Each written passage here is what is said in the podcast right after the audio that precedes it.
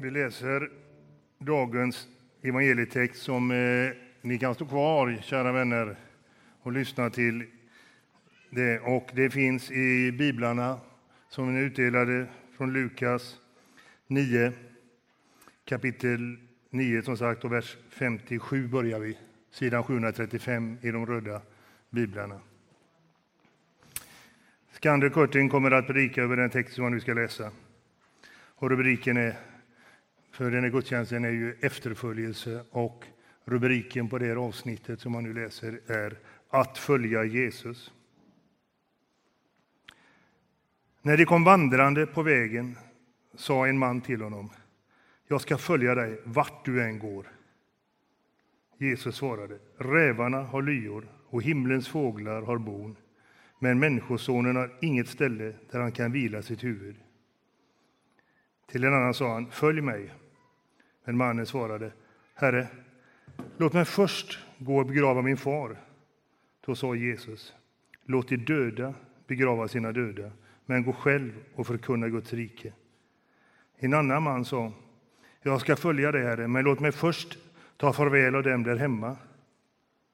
Jesus svarade, den som ser sig om när han satt sin hand till plogen, han passar inte för Guds rike. Herre, tack för att vi får lägga den här gudstjänsten, predikan, sång, oss själva nu inför ditt ansikte och att du är här för att möta var och en av oss. Herre, vi tackar dig för. I Jesu välsignade namn. Amen. Roligt att få vara här i Saronkyrkan den här söndag morgonen. Vi idag är samlade för fira gudstjänst tillsammans och lärjungaskap är dagens tema enligt kyrkoårets tradition. Och som vi har hört så är dagens text Lukas 9. Så kristen lärjungaskap, eller kristet lärjungaskap, vad är det?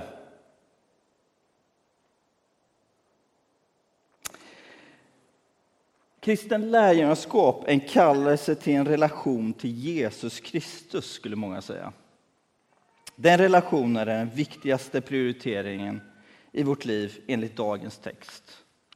Lojaliteten till att följa Jesus är till och med viktigare än lojaliteten att följa sin familj. Det får vi lära av dagens text. Och det får en onekligen att höja lite på ögonbrynen. Sedan 20 år tillbaka har jag varit kristen. Då var jag 18 år. Kyrkan, den kristna tron, lärjungaskap var helt nytt för mig då. På den följande resan har mycket hänt. Jag kommer dela en del av mina egna erfarenheter av att leva som kristen och försöka vara en lärjunge idag. Jag vill dock börja med att fråga dig. Hur har din resa med Jesus sett ut? Tänk tillbaka på när du själv kom till tro och bestämde dig för att följa Jesus. Och sedan tänk fram till dag du sitter här nu. Försök minnas något tillfälle då du har gjort en prioritering för att du har velat följa Jesus. En prioritering som skapat en form av lojalitetskonflikt mellan dig och din övriga familj. För familjen handlar dagens text om. Därav fokuset på just det här temat. För dig som har svårt att relatera till Jesus ställer jag en liknande fråga, men med en liten annan vinkling. Har du gjort ett val med etisk grund som skapar en lojalitetskonflikt mellan dig och din familj? Jag kommer ge er en minut för, för att fundera på detta i tystnad. Dagens text kommer jag sedan presentera för att sedan återgå till vad vi har reflekterat över under den här tysta minuten i slutet av predikan. Det bör nog noteras, jag kräver inte att någon ska komma upp och dela med sig av era erfarenheter. och sånt där. Så den minuten börjar nu.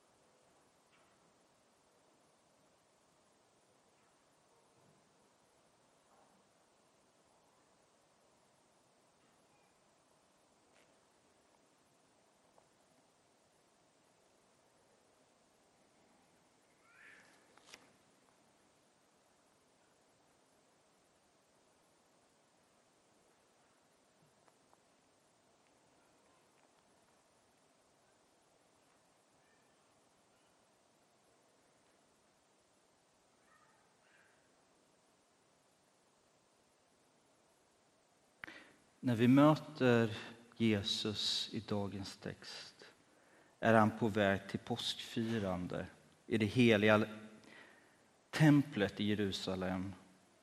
Och han är på väg från hans hemstad Nasaret i Galileen.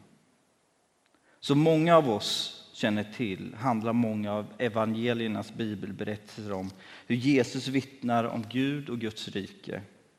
Han är i 30-årsåldern och har påbörjat sitt missionsarbete. Lärjungar har slutit upp kring hans arbete och hans mission. Fram till den här punkten i dagens bibelberättelse har han hunnit med att stilla stormar, gått på vatten. Mat åt 5 000 har han sett till att styra upp. En kvinna med blödningar har han helat. Skatteindrivare och prostituerade äter han med. Fariseer tillrättavisar han. Fattiga uppmuntras.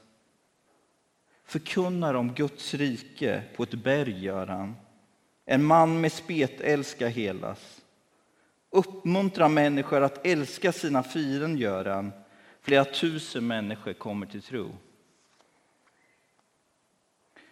När Jesus möter de tre männen från dagens text vandrar han tillsammans med sina lärjungar och ett stort följe av pilgrimer på väg till Jerusalem för att fira den judiska påsken.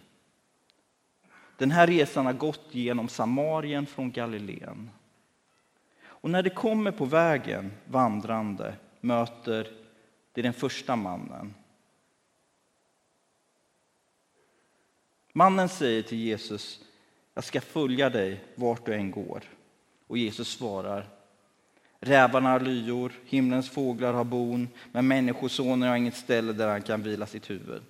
Till en annan man säger Jesus, följ mig, men mannen svarade, Herre, låt mig först gå och begrava min far. Och då sade Jesus, låt de döda begrava sina döda, men, men gå själv och förkunna Guds rike. Och till den tredje mannen, som vi tidigare hört, säger Jesus, jag ska följa dig, Herre, men låt mig först ta farväl av dem där hemma.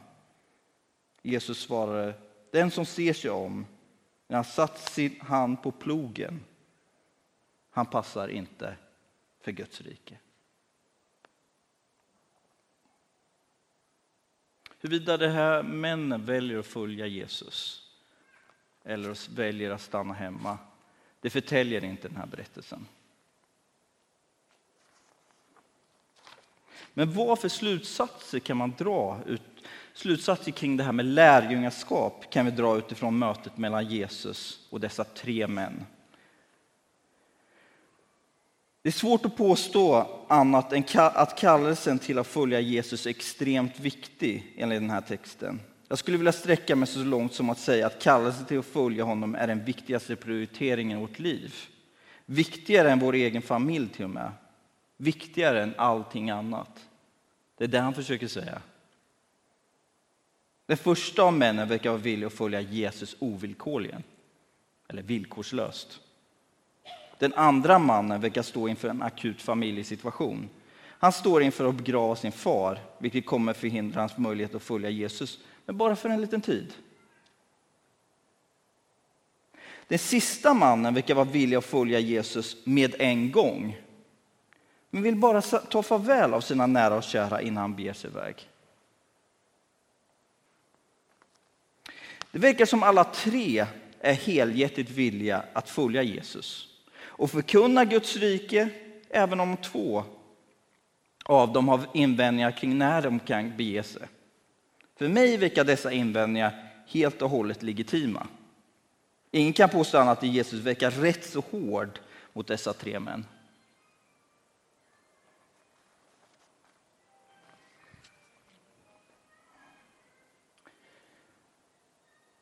Några av er kanske till och med tänker, det här låter ju helt idiotiskt. Finns det inte utrymme att ta farväl till sina nära och kära eller begrava sina föräldrar om jag väljer att följa Jesus? Förväntas det att jag ska gå och dö bara för att jag väljer att gå till kyrkan på söndagar och tro på Jesus? Vissa kanske har invändningar kring hur man tolkar de här berättelserna. Mannen som ville begrava sin far till exempel. Om mannens far redan dött skulle han vara fullt upptagen med att begrava sin far där och då. Mannens far var helt enkelt inte död kan man tolka. Eh, och han ville vänta till efter hans far dött innan han skulle följa Jesus. Vilket innebar att det kunde vara flera år fram i tiden innan han tog steget att följa Jesus. Lojaliteten mellan vad som förväntas av en god son och att följa Jesus ställer sig på sin spets här. Lojalitetskonflikten mellan familjen och Jesus ställer sig ännu mer på sin spets för man som endast vill säga farväl till sin familj innan han följer Jesus. Och Jesus säger någonting kryptiskt här. Den som ser sig om när han har satt sin, plog, sin hand på plogen, han passar inte för Guds rike. Vad betyder det? Innebär det att vi, ska, att vi inte ska fastna i det som har varit och sätta vår riktning och tilltro till Gud? Oavsett så kan jag tänka mig att den här mannen kände sig väldigt kluven inför vad Jesus begärde av honom. Samtidigt, mannen som villkorslöst säger sig vilja följa Jesus är Jesus inte nöjd med heller. Mannen sa, jag följer dig vart du än går och Jesus svarar, rävarna har lyor och himlens fåglar har bon, men människosonen har inget ställe där han kan vila sitt huvud. Vad menar han med det? Kan det vara så att Jesus menar, om du ska följa mig så kommer du inte veta var du ska sova för natten och det krävs att du litar blint på Gud i mötet med utmaningar längs vägen. Jesus kanske ger den här mannen en form av varning. Vet du verkligen vad du ger dig in på? Är du beredd att helhjärtat följa med hela vägen till Jerusalem?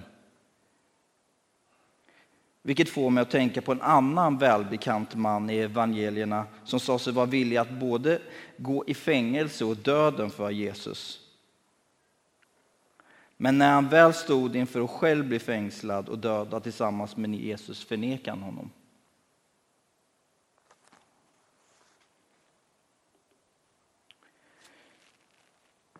En brottningskamp mellan lojalitet, att följa Jesus och livets övriga prioriteringar tydliga. Oavsett hur man exakt tolkar de här texterna. Och det är svårt att säga annat än att Jesus kräver lojala lärjungar. För var och en av er som tar sig lite tid att lära känna Jesus i evangelierna inser snabbt att Jesus kräver total överlåtelse. Tillit på att Gud älskar och bryr sig om oss vill Jesus att hans lärjungar odlar. Men vad innebär det? Innebär det att vi, ska begra- att vi inte ska begrava våra föräldrar eller att vi ska lämna våra nära och kära utan att säga farväl? Jag tror inte det. Men jag tror att det är viktigt att låta Jesus vara den viktigaste prioriteringen i våra liv. Men vad innebär det då? I våra liv är våra lojaliteter ofta delade mellan jobb, kyrka, familj, pengar, renoveringsprojekt, vänner, fritidsintressen med mera. Familjen, inklusive barn, föräldrar, syskon, kusiner etc. är det som ofta anses allra viktigast i vår familj, eller i vår, vårt samhälle. Men lojalitetskonflikter inom familjen är inte alls ovanliga. Konflikter och känsla av att man inte känner sig, känner sig sedd, man känner sig missförstådd, man känner sig inte älskad, ens föräldrar bekräftar inte en, med mera. Inte alls ovanliga i våra familjer. Och när det kommer till frågor som berör religion, tro, kyrka är det inte heller ovanligt med intressekonflikter uppstår, att det uppstår på olika sätt. Om jag delar med mig av hur jag tänker kring det här så det blir väldigt lätt så att vi söker vår bekräftelse ofta i vår familj, hos våra föräldrar, hos, om man har en fru eller vad det är, kanske till och med hos sina barn på olika sätt. Och det är en bekräftelse som inte helt och fullt blir besvarad.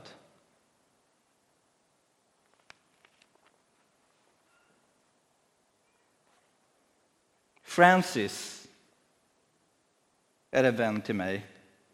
När hon var 25 år bestämde hon sig att hon ville bli katolsk nunna. Villkorslöst ville hon följa Jesus. Under 35 år vägrade dock hennes mamma att tala med henne på grund av hennes beslut. Trots att Francis varje morsdag, jul, födelsedag skrev ett brev med en önskan om att kunna försonas. Francis stod inför valet att stanna hemma och bejaka hennes mors vilja eller att följa Jesus. Hon lämnade allt till priset av en brusten relation med sin mor. Francis har varit min andliga vägledare och har under 50 år arbetat med människor. Hon brukar säga att det, inte, att det är väldigt sällan hon träffar någon vars familj inte haft några problem överhuvudtaget. Så är också fallet med min familj. Så jag tänkte dela med mig av några av de erfarenheter som jag har fått från min egen familjehistoria. Men först vill jag knyta an till din historia. En minut av tystnad fick vi tidigare för att tänka tillbaka på när, när du själv kom till tro och bestämde dig för att följa Jesus. Jag bad er att försöka minnas något tillfälle då du har prioriterat Jesus i ditt liv. Som skapat någon form av lojalitetskonflikt mellan din familj och din vilja att följa Jesus. Samtidigt så vänder jag till dig som man kanske har svårt att just direkt relatera till Jesus och efterföljelse till honom. Har du gjort val med etisk grund som skapar en lojalitetskonflikt mellan din familj och vad du har ansett vara rätt? Vi ska få ytterligare en minut här. En minut av tystnad för att fundera på var det värt det? Var det värt att gå in i en sån konflikt och prioritera Kristus? Sen ska jag berätta lite om mina erfarenheter och konflikter i min familj.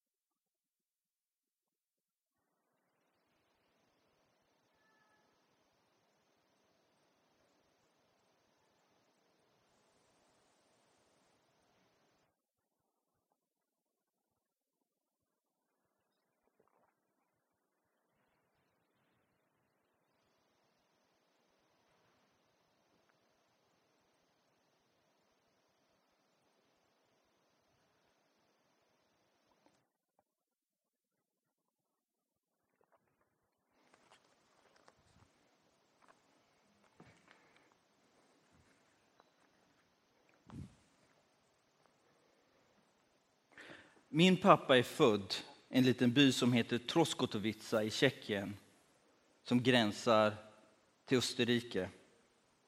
1969 hade Tjeckien nyligen blivit invaderat av Sovjetunionen och min pappa jobbar som skogshuggare i ett hårdbevakat ingenmansland mellan Österrike och Tjeckien. Det var det som kallades järnridån mellan öst och väst. Han var trött på livet i sin tjeckiska lilla by som var någon slags kommunistiskt projekt. Där man helt och fullt skulle leva utifrån de kommunistiska idealen. Så en dag när han jobbade där i ingenmanslandet och hans vakt inte fanns på plats lämnade han allt och gick över gränsen. Efter tre månader i Österrike flyttade han till Sverige för att jobba som skogshuggare. När han några år senare var på semester i Sos i Tunisien så träffade han min mamma. De gifte sig så småningom och flyttade till Frövi i Närke utanför Örebro. För er som inte känner till Frövi så möts man av en skylt som säger Välkommen till positiva Frövi innan man känner lukten från pappersbruket. Tjeckien, Tunisien och det här positiva Frövi blev lite för mycket av en kulturkrock för mina föräldrar. De kunde inte hantera allt detta. Så efter att jag och min tvillingbror fötts i mitten på 70-talet så sprack mina föräldrars relationer. Eller relation. Jag och min bror växte upp, eller jag och min bror uppväxt formades av kaos på många sätt. Mycket på grund av att mina föräldrar hade svårt att fungera ihop som skilda, hade en egen tragisk familjehistorik samt hade svårt att passa in ett helt nytt land och ett, med ett nytt språk med en ny kultur. Allt detta bidrog till en stor avsaknad av lugn och ro, stabilitet, trygghet när jag växte upp. Jag kanske har berättat tidigare för några av er så kom jag till tro när jag var 18 år och utbytesstudent i USA. Och jag hamnade då i en kristen familj. En bibel gavs till mig. Och min nyfikenhet gjorde att jag började läsa den på kvällarna och fascinerades av den här äh, Jesus. Min första bön löd, om det finns Gud, kom in i mitt liv. Och han kom in i mitt liv. Men när jag väl kom tillbaka till Sverige kom de stora utmaningarna. Min mor som är muslim hade det svårt för mitt val att leva som kristen. Och som en konsekvens av mitt val valde vissa av mina släktingar i Tunisien att inte ha någon relation eller bryta med relationen med min mor och med mig också. Lojalitetskonflikten mellan att följa Jesus och vara min familj till lags har kantat min egen vandring under de senaste 20 åren på många olika sätt. En tilltro till att Gud finns med och bryr sig om alla mina invecklade familjerelationer och konflikter har jag ofta saknat. Bryr sig Gud om de här äh, problemen som finns i mitt liv? Med min knäppa familj som jag ibland känner. Att överlåta allt vad det gäller mitt eget liv, inklusive mina problem med min familj, har jag haft svårt att göra. Och som männen från dagens text är jag rädd att ta steget fullt ut.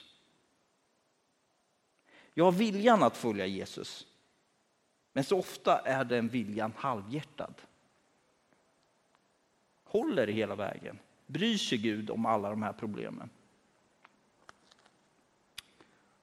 Men att ta del av retriter, ha en andlig vägledare, tid i tystnad och bön har fått vara en början på steg i rätt riktning och helande. Alltså helande på djupet, där man får möta Jesus Kristus som den älskade Fadern. Rollen, alltså den guden som talar in i ens liv och har en önskan att få hela allt. Det har de här eh, senaste åren fått betyda för mig. Att tillåta Gud ta del av hela mitt liv, inklusive smärtor, sår, brister, är, dock, är en förutsättning för att Gud ska kunna hela på djupet. Allt i mitt liv måste göras tillgängligt för Jesus.